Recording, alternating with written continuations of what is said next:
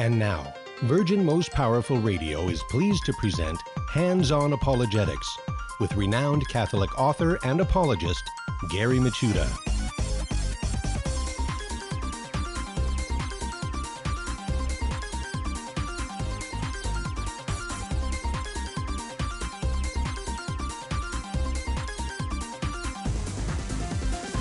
And welcome everybody to Hands On Apologetics. Yes, you have entered into Virgin Most Powerful's Apologetics Dojo. It's great to be with you today as we learn how to explain defend the faith with clarity, charity, and confidence. And talk about learning how to explain and defend the faith with clarity, charity, and confidence.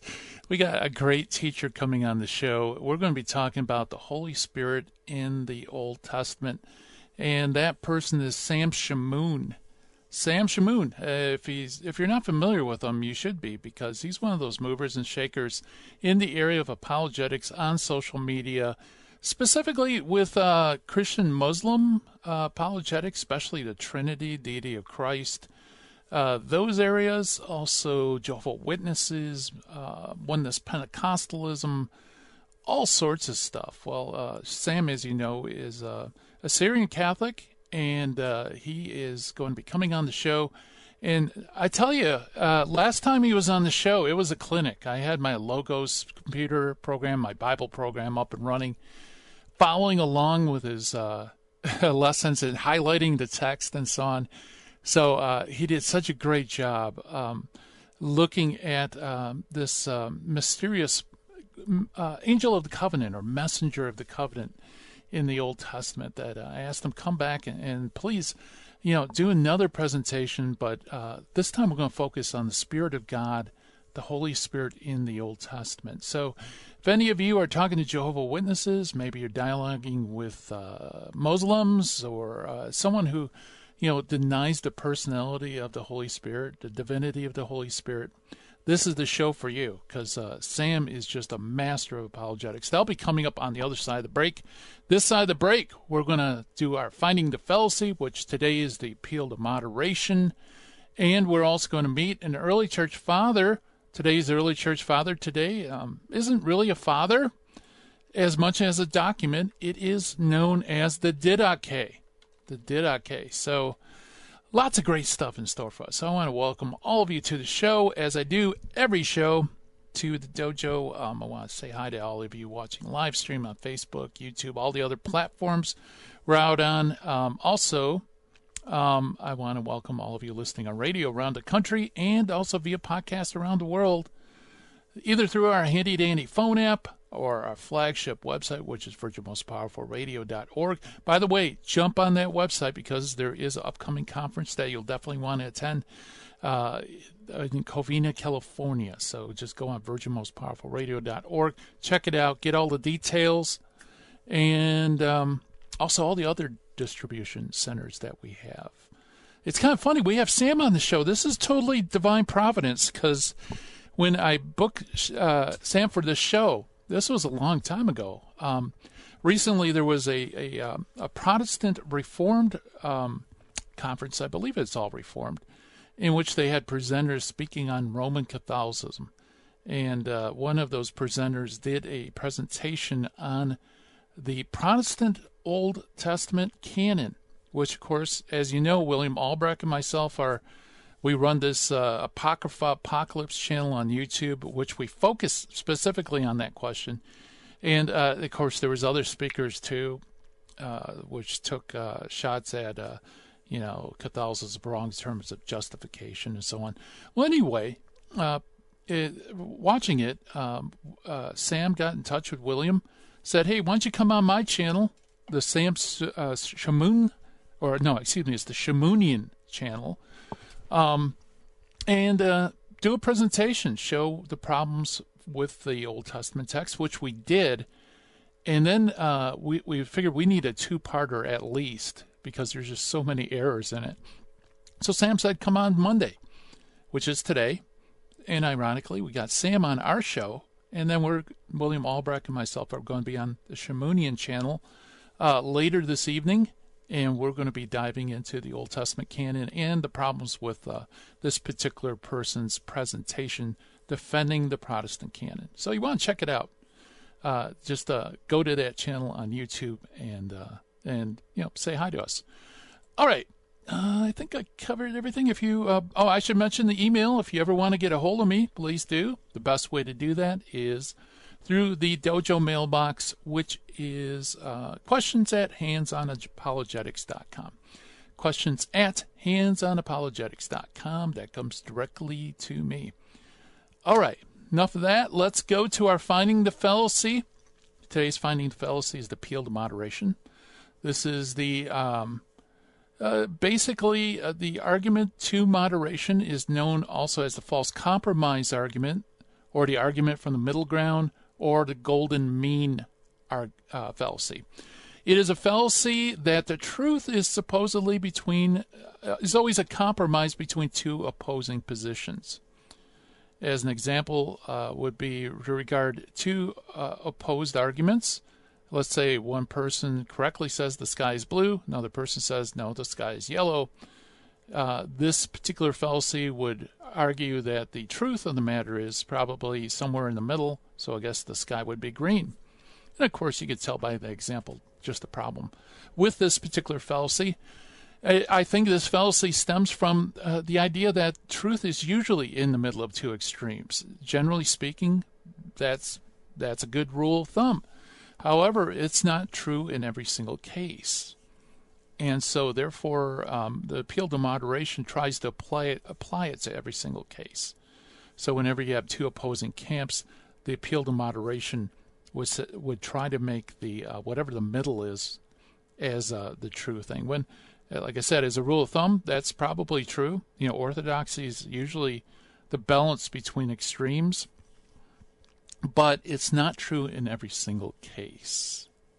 And in fact, uh, you can come up with all sorts of absurd examples um, where if you try to find a middle case between two extremes, um, it just won't make any sense. So that's our finding the fallacy for today the appeal to moderation.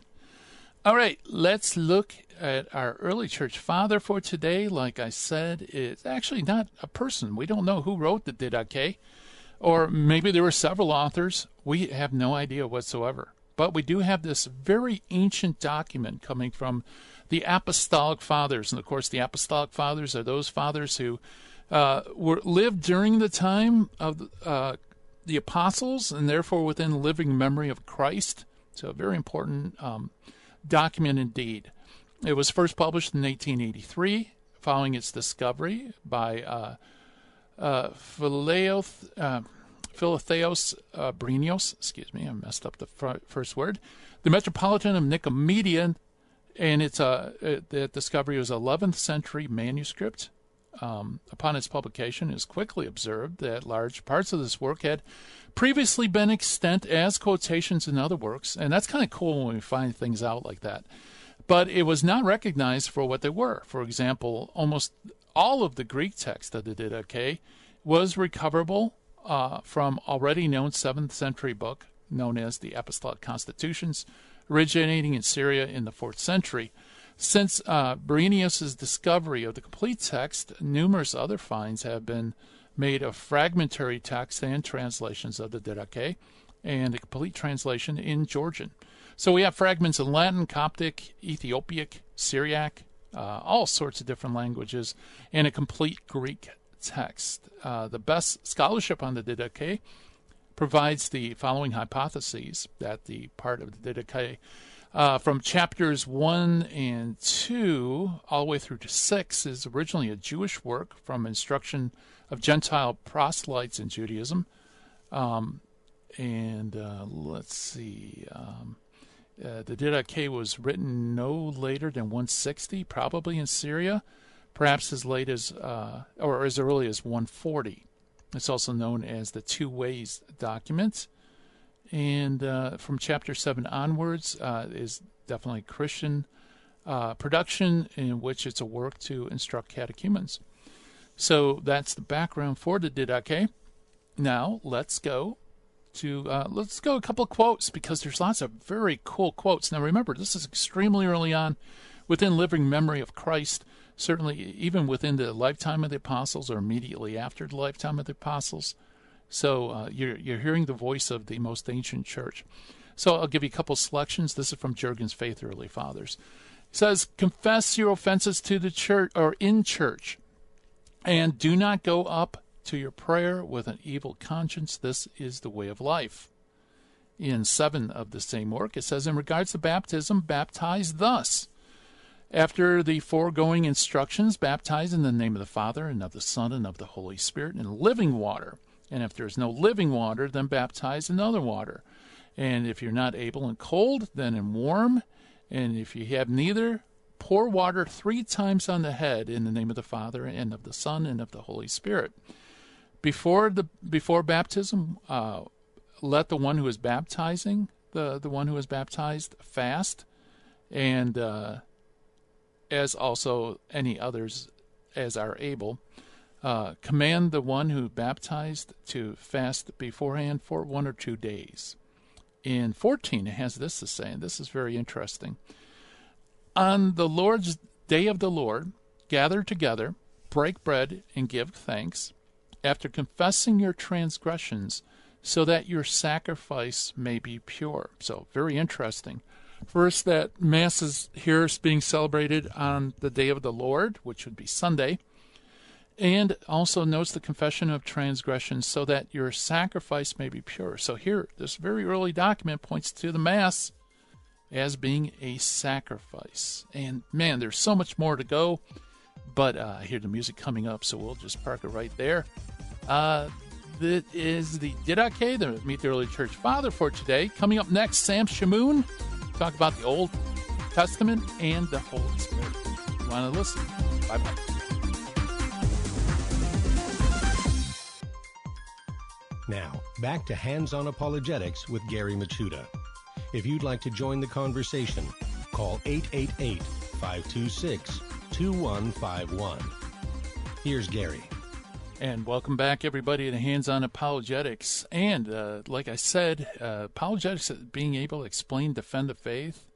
And uh, there are many different uh, areas. I mean, there's so many different aspects of the faith that's being attacked, including uh, Trinitarian doctrine. So, as Catholic apologists, we ought to know the Bible. We ought to know how to explain the Trinity to people who uh, would deny it. And to help us do that, we have our good friend Sam Shamoun with us. Sam, as you know, has an enormously popular and rightly so channel on YouTube called Shamounian, S H A M O U N I A N, which Sam dives into everything in apologetics, especially issues concerning the Trinity, deity of Christ, uh, Bible issues, theology, everything like that. And uh, Sam, welcome to Hands on Apologetics.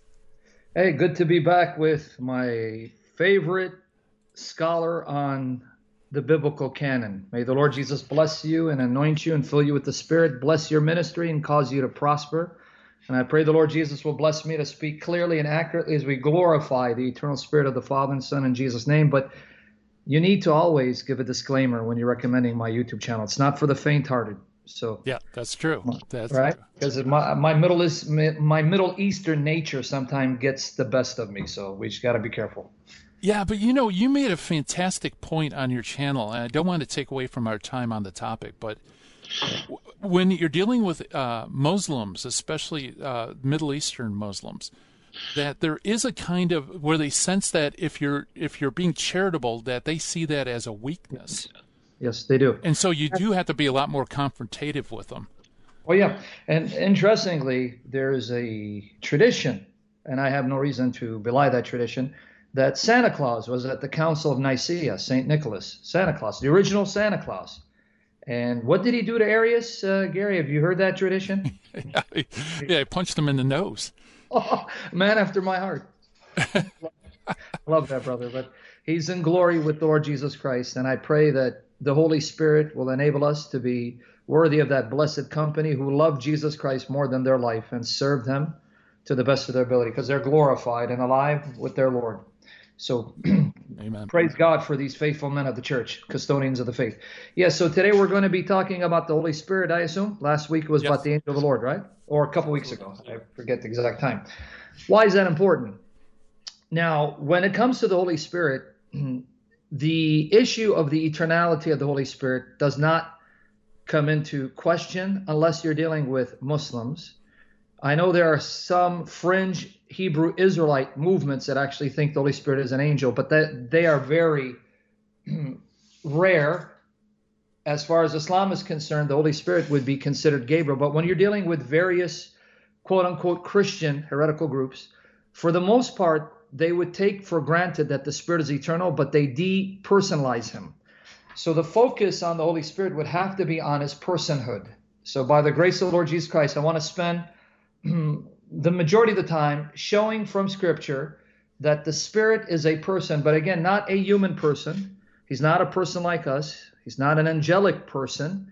he has characteristics of personhood. In other words, when I say the Spirit is a person, I mean that he has awareness, intellect, will, volition, desires. He's aware that he exists. He's aware that he's the Spirit. He's aware that he's not the Father. He's aware he's not the Son. And he's aware that he's one with them in the divine essence. So, in that sense, but not a physical composite being like you and I who's bound to time and space. That's not how we define the term person when we use it in reference to the blessed and glorious triune Godhead.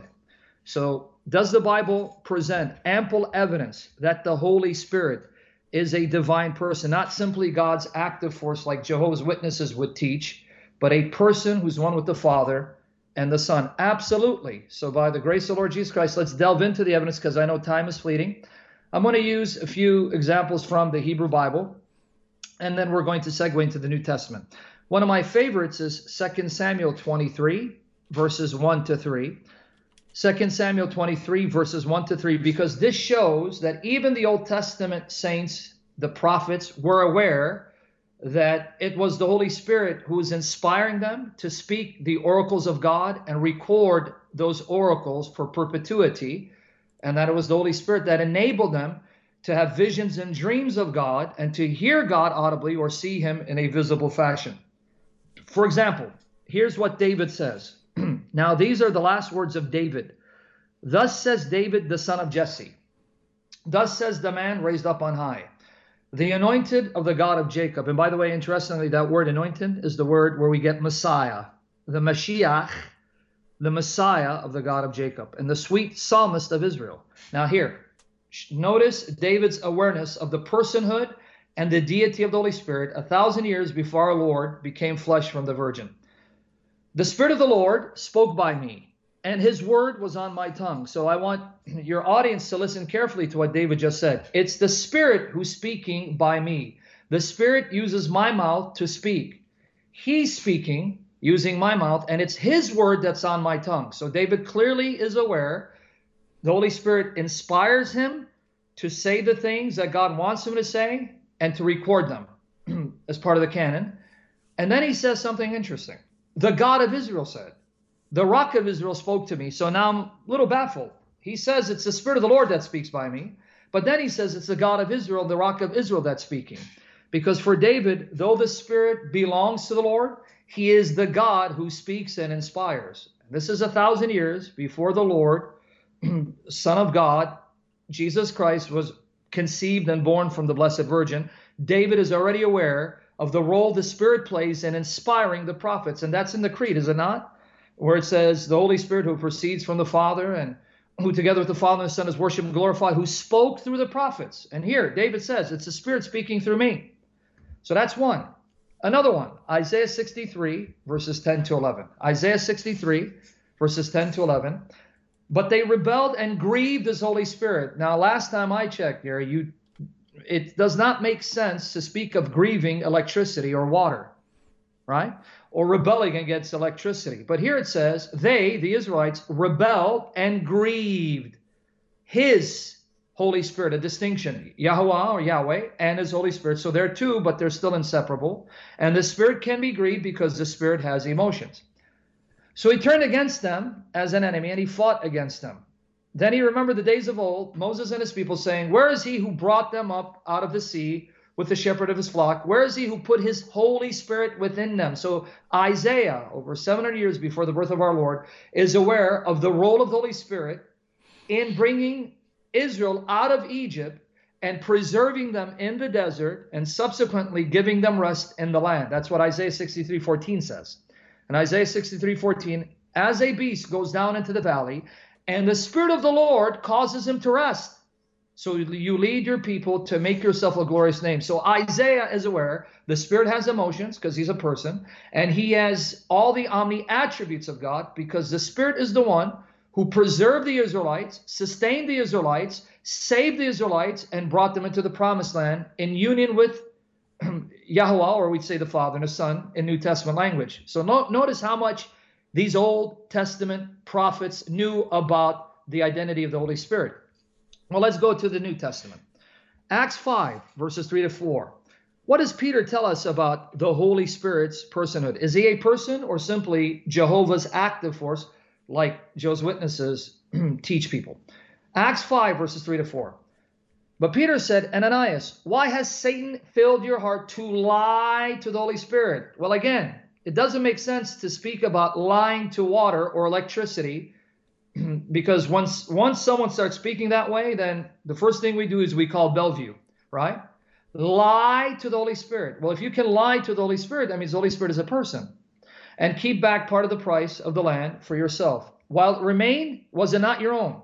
And after it was sold, was it not in your own control? And here's the key. Why have you conceived this thing in your heart? You have not lied to men, but to God. So now notice, Ananias lied to the apostles. Well, they're persons, so they can be lied to. But in lying to them, they were lying to God, whom the apostles represented. Well, here God would be God the Father, and God the Father is a divine person. But it says that he also lied to the Spirit. So the Father is a person, albeit a divine person, and the apostles whom he lied to are persons, albeit human persons, then that means the Holy Spirit must also be a person if he can be lied to. So you can't get around this, Joe's witnesses.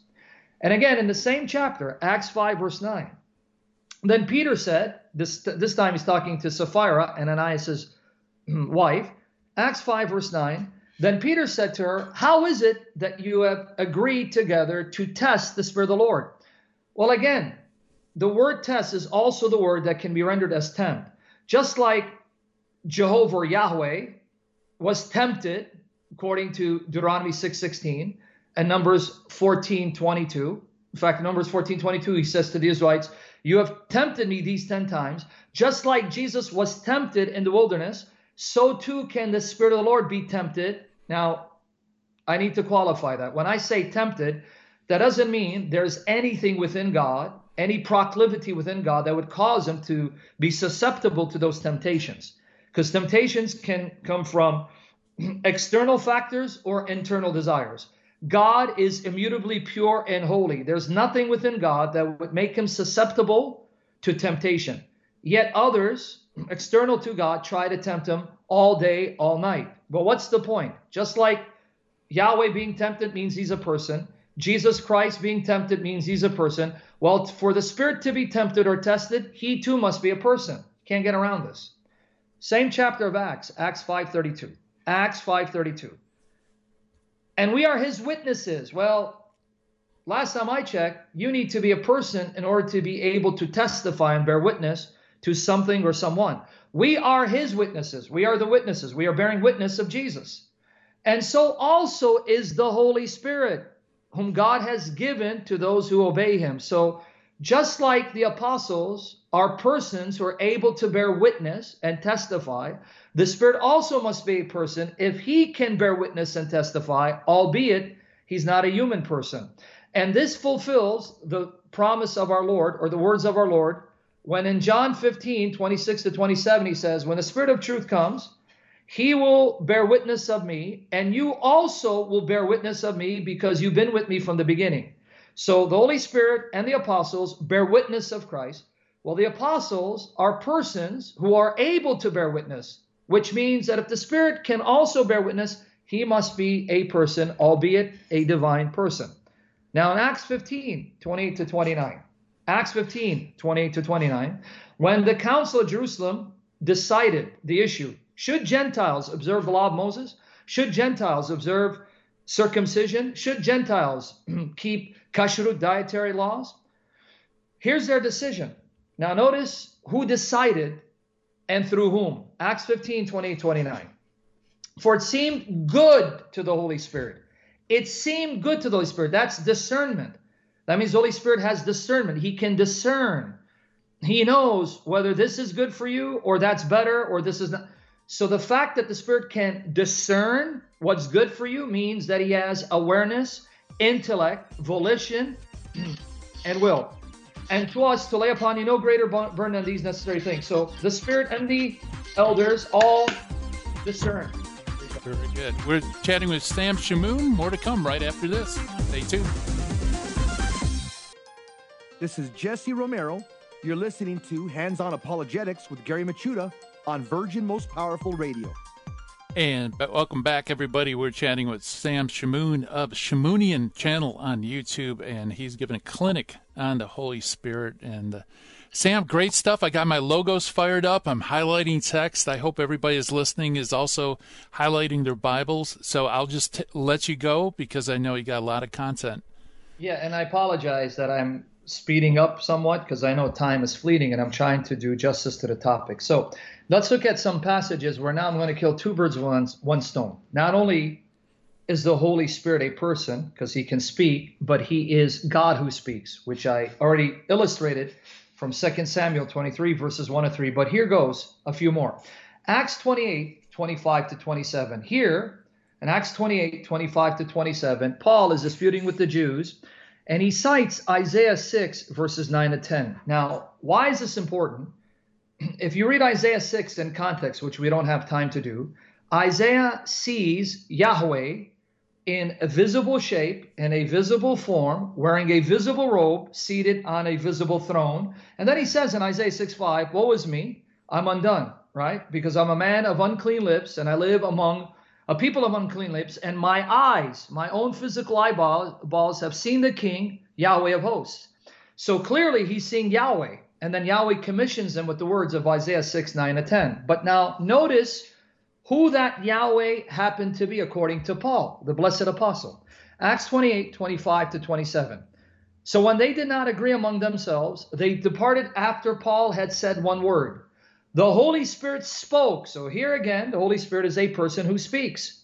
Spoke rightly through Isaiah the prophet to our fathers, saying, so notice the Holy Spirit said through Isaiah, commissioned Isaiah to say these things. So Isaiah was communicating the words of the Holy Spirit through human language. Go to this people and say, Hearing you will hear and shall not understand.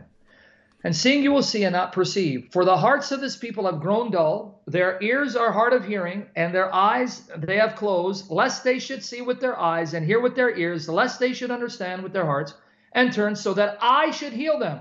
Astonishingly, Paul takes the words of Yahweh and attributes them to the Holy Spirit. In other words, for Paul, the Yahweh that spoke these words was none other than the Holy Spirit, because he is Yahweh, the Holy Spirit, the third person of the Trinity. Clear as day, it's right there. We're not making it up. Another one in Hebrews 10, 15 to 17. And there it's referring to the fulfillment of the new covenant. In Jeremiah 31, verses 31 to 34, if you read the context, there God talks about making a new covenant where he'll write the law in the hearts of his people, and they will all know him, and he will remove their lawless deeds. It's Yahweh speaking there, folks. Read it. It's not a creature, it's Yahweh. But now notice what Hebrews does with Jeremiah 31, verses 33 to 34. But the Holy Spirit, and this is again in Hebrews 10, 15 to 17. Hebrews 10, 15 to 17. But the Holy Spirit also witnesses to us. For after he had said, Who? The Holy Spirit said before, This is the covenant that I will make with them after those days, says the Lord. Oh, wow. So the Holy Spirit is the Lord who makes the covenant with his people. I will put my laws into their hearts and in their minds I will write them. And who's saying that? The Holy Spirit. Now notice verse 17. Then he adds, Their sins and their lawless deeds I'll remember no more. Astonishingly, Hebrews has the Holy Spirit speaking as Yahweh and has the Holy Spirit saying, I will not remember their sins. In other words, the Holy Spirit forgives sins like the Father and the Son do, because he's one God with them. Clear as day, Hebrews 10, 15 to 17. Now, with that said, do we have indication that the Holy Spirit possesses the essential attributes of God, such as omniscience, omnipresence, omnipotence? Well, here you go. Psalm 139, 7 to 12, and I'll just read verse 7 because it's talking about God's omnipresence. Wherever you go, He's there. You can't escape Him. But in Psalm 139, verse 7, notice who you cannot escape from because wherever you are, he's already there, ever present. Where can I go from your spirit? So there's a distinction again. Your and the spirit that belongs to Yahweh. Spirit. Answer nowhere. Where can I flee from your presence? Nowhere, because wherever you are, the spirit is there and God's presence is there. So he's omnipresent. Well, is he omniscient? Isaiah 40, verses 13 and 14. Isaiah 40, verses 13 and 14. Who has directed the Spirit of the Lord, Yahweh, or as his counselor has taught him? Who can guide, instruct, and teach the Spirit of the Lord? Nobody. With whom did he, the Spirit of the Lord, take counsel? And who instructed him? No one instructs the Spirit, and the Spirit needs no one to counsel him because he is omniscient, omnipresent, omnipotent and taught him, the Spirit, the path of justice, who taught him knowledge and showed him the way of understanding. Obviously, the Holy Spirit is omniscient, omnipotent, and omnipresent. Well, is he the creator? Well, here you go. Job 33, verse 4. Is the Holy Spirit the creator God? Job 33, verse 4. The Spirit of God has made me. Who made me? The Spirit of God has made me. And the breath of the Almighty gives me life. Now, again, God is not a physical being that he has physical breath and he physically breathes. So it's a metaphor. The spirit here is likened to God's breath because when you think breath, you think life. Because if you can't breathe, you can't live. So the spirit is the breath of God, in that when God wants to animate and give life to creation, he sends the spirit, and the spirit is the one who gives us our life and our breath because he's the life giver, he's the creator and sustainer. The spirit of God has made me. What about Psalm 104, 29 to 30? Psalm 104, 29 to 30. You hide your face, they are troubled. You take away their breath. Now, if you look at the Hebrew, it's actually ruach. You take away their spirit. They die and return to their dust. So when I, my spirit leaves my body, my body returns to dust. Now, when God wants to resurrect me or recreate me or replenish the ground, what does he do? Verse 30 of Psalm 104. You send forth your spirit. They are created and you renew the face of the earth. So when God wants to resurrect the dead, recreate the dead, and replenish the ground, he sends the Spirit, and the Spirit makes the dead alive again. This is why in Genesis 1, verses 1 to 2, we see the Spirit is already there, actively involved in animating the earth. Here we go. In the beginning, Genesis 1, verses 1 to 2, God created the heavens and the earth. And the earth was without form and void, and darkness was on the face of the deep, meaning the earth at this stage was uninhabitable. It was at a point where life could not be sustained. So when God wanted to make the earth habitable, life permitting, what did he do? And the Spirit of God was hover, hovering over the face of the waters. There's the key. When God wanted to take the earth in its prebiotic state, and make it alive so that it could be light permitting. The Spirit hovered the gaseous state of the earth and made the earth a place teeming with life, proving that the Spirit is creator and life giver, and proving that the Spirit is pre temporal because He's already there with God before the creation. So you can prove contextually that when God says, Let us make man in our image, one of the persons that He's definitely speaking with and just using Genesis and Job to prove it is the Spirit. Because Job 33 4 said, The Spirit of God has made me. Genesis 1:26, God is speaking to someone saying, Let us make man in our image. Clearly, God and the Spirit were there before creation, and God, in union with the Spirit, created all things and gave life to the earth and made man after the image of God. So there you go, Gary, in a nutshell. I don't know how much time we have, but I just wanted to stop and give you a moment to reflect yeah. or comment. No, great stuff. Um, yeah, we we still have a couple minutes before the break. Um, okay. Yeah, so uh, you know, tying all this thing, you have divine attributes given to the Holy Spirit. You have the Spirit as the giver of life, uh, and of course, all these things are appropriate only to God. So, I mean, I don't know how many different ways you could show that the the Holy Spirit is God and that uh, God is a person, not an impersonal force. Amen. And, and since we have a few minutes, let me show again the works of the Holy Spirit. 1 Corinthians 12, 7 to 11. And then I don't know if we have another segment, I'll show where the Holy Spirit is worship. Because a lot of yeah, people. Got one more segment after that. Oh, glory to God. I'm, I'm rushing thinking my time is up. All right, good. I can breathe out. All right. 1 Corinthians 12, 7 to 11. The gifts that every member of the body of Christ receive, who gives it to them? 1 Corinthians 12, 7 to 11. But the manifestation of the Spirit, the sign, the visible proof that the Spirit is working in and through you, is given to each one for the profit of all. For to one is given the word of wisdom through the Spirit, to another the word of knowledge through the same Spirit, to another faith by the same Spirit, to another gift of healings by the same Spirit, to another working of miracles, to another prophecy, to another discerning of spirits, to another different kinds of tongues, to another the interpretation of tongues. Now, for the Spirit to be able to enable a person to speak different languages or to interpret them or to be wise and knowledgeable, the Spirit must be all powerful, all knowing, because he must know all languages perfectly and he must be. he has to have the ability to enable you to understand those language, interpret them, and he must be all powerful to enable you to do miracles such as raising the dead. And all of these works are the same spirit. And here's the key, verse 11. But one and the same spirit, verse 11, one and the same spirit works all these things, distributing to each one individually as he wills. So the Holy Spirit has a will. He decides, he has volition. And this word will is also used by the Son in Luke 10 22 in reference to himself when he says, All things have been handed to me by my Father. No one knows who the Son is except the Father, and no one knows who the Father is except the Son, and to whom the Son wills to reveal him. So just like the Son wills, discerns, decides, and chooses, same word used of the Spirit, because the Spirit is an omnipotent, omniscient, omnipresent, divine person because he's truly God, one with the Father and the Son. Yeah, there you go. Yeah, so uh, so he has volition. Um, yeah. Yeah, very. Only good. persons have volitions. Right. And, and uh, yeah, um, yeah, okay. Well, we're only got maybe 30 seconds left. So, yeah, we have a whole segment. And by the way, I hope everybody has their Bibles, their highlighters out, and you're getting this down. If you, by the way, uh, we've gone through a lot of information very quick. Uh, this program will eventually be up on Rumble and other media as well. So just go to virginmostpowerfulradio.org. You can listen to this again and again. You know, take in all this great teaching that Sam's given us and uh, and if you, you like what you hear, definitely check out his uh, YouTube channel, uh, Shamounian.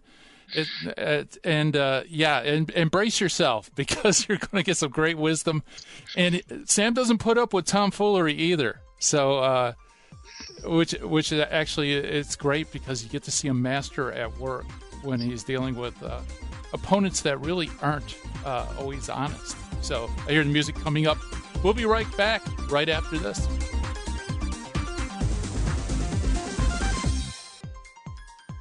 Now, back to Hands on Apologetics with Gary Michuta. If you'd like to join the conversation, call 888 526 2151. Here's Gary. And welcome back, everybody, to Hands on Apologetics. And we are uh, undergoing a lesson on the Holy Spirit. Great stuff from Sam Shamoun of Shamounian on YouTube. So check it out. If you like it, hit like, subscribe, support Sam because he's doing great work in many different areas in apologetics. And uh, like I say, I hope everybody has their Bible and highlighters out to, to get the great teaching.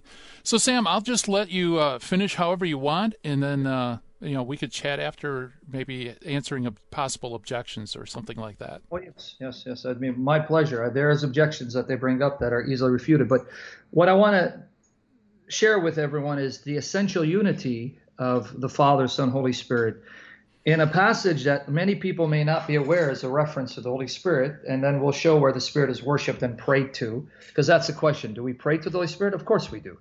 We know that in our tradition. But does the Bible confirm that? Yes, it does. But let me go over Revelation 22, verses 1 to 3, and I want everyone listening. Pay careful attention to the symbolism because Revelation is rich with symbolism that must be deciphered correctly. And if you understand this symbol, you'll see the Holy Spirit flowing from the Father and the Son because he's one with them in essence. And he showed me, Revelation 22, verses 1 to 3, a pure river of water of life. That's the key. River of water of life. Clear as crystal, proceeding from the throne of God and of the Lamb. Now, notice it's one throne, but there are two occupants.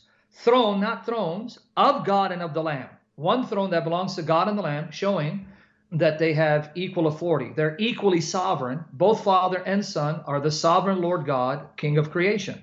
But from that one throne comes the pure river of water of life. In the middle of its street, and on, on either side of the river was the tree of life, in which bore twelve fruits, each tree yielding its fruit every month. The leaves of the tree were for the healing of the nations. And there shall be no more curse, but the throne, singular, of God and of the Lamb shall be in it, and a servant shall serve him. Now, God and the Lamb, we get Father and Son, one throne, because they have one authority, one kingdom. They're equally sovereign. The Father's sovereignty is the Son's sovereignty. The Son shares in his Father's rulership. Where's the Holy Spirit? The river of water of life. How do I know that this is the Holy Spirit? Because John, we believe, wrote Revelation and the Gospel of John, tells us in John 7 38 to 39. John 7, 38 to 39. He who believes in me, as the scripture has said, out of his heart will flow rivers of living water. Right? The river of water of life. Rivers of living water. But this he spoke concerning the Spirit. So, guys, there you go.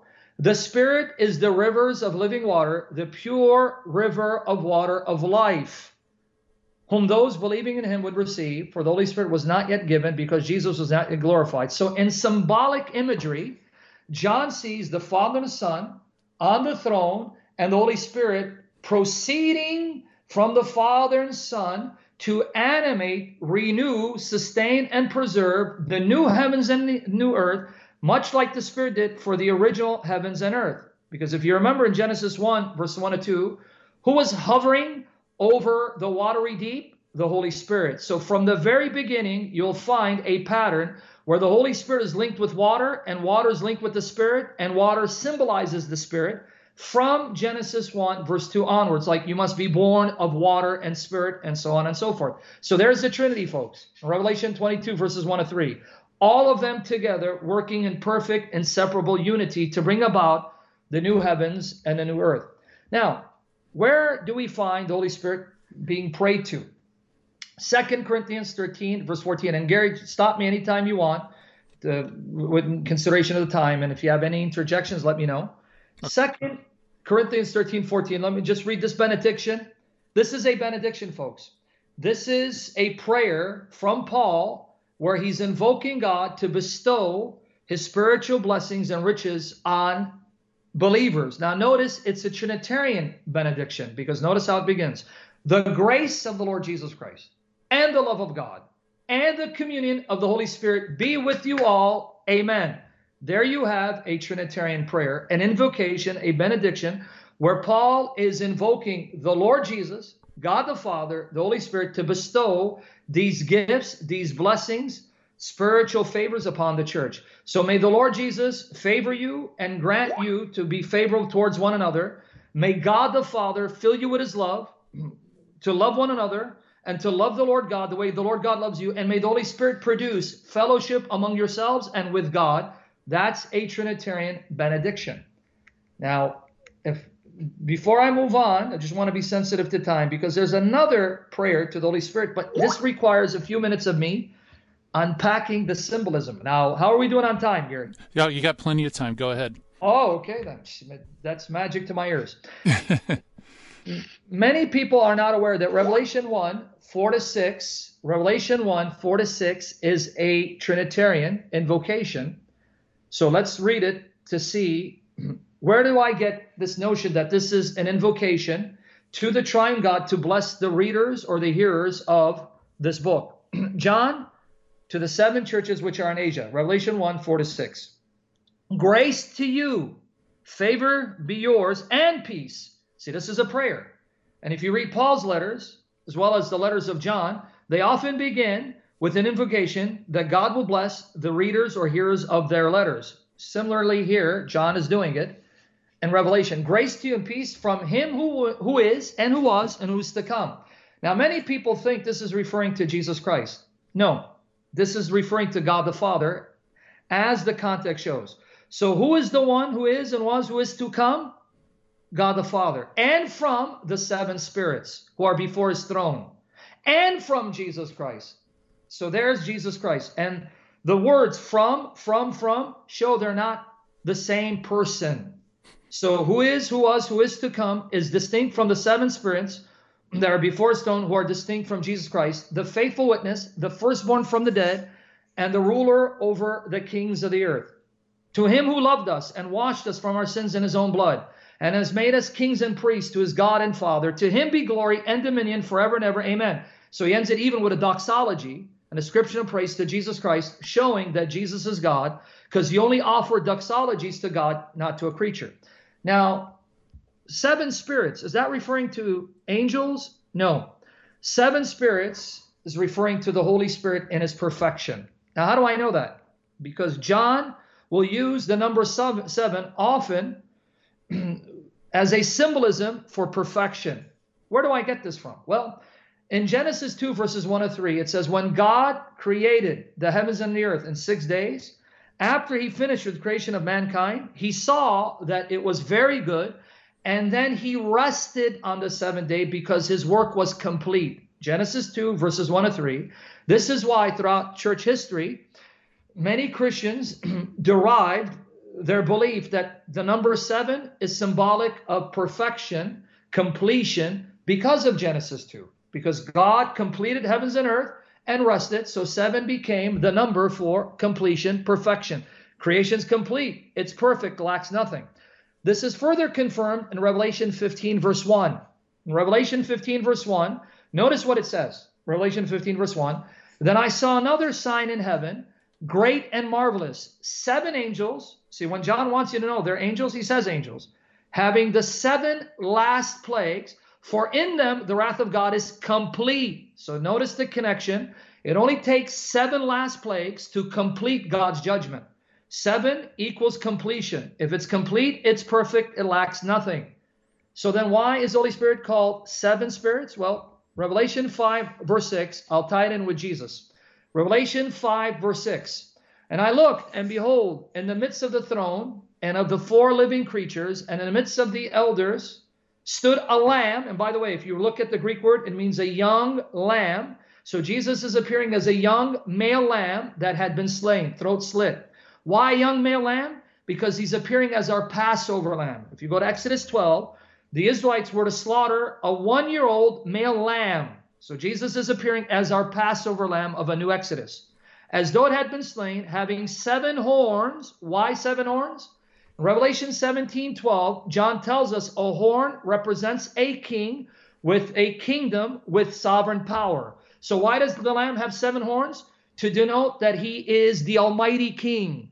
He has a kingdom that's indestructible because he's all sovereign, almighty. Seven, complete, perfect, horn, power, sovereignty, authority. The perfect, almighty king. Seven eyes.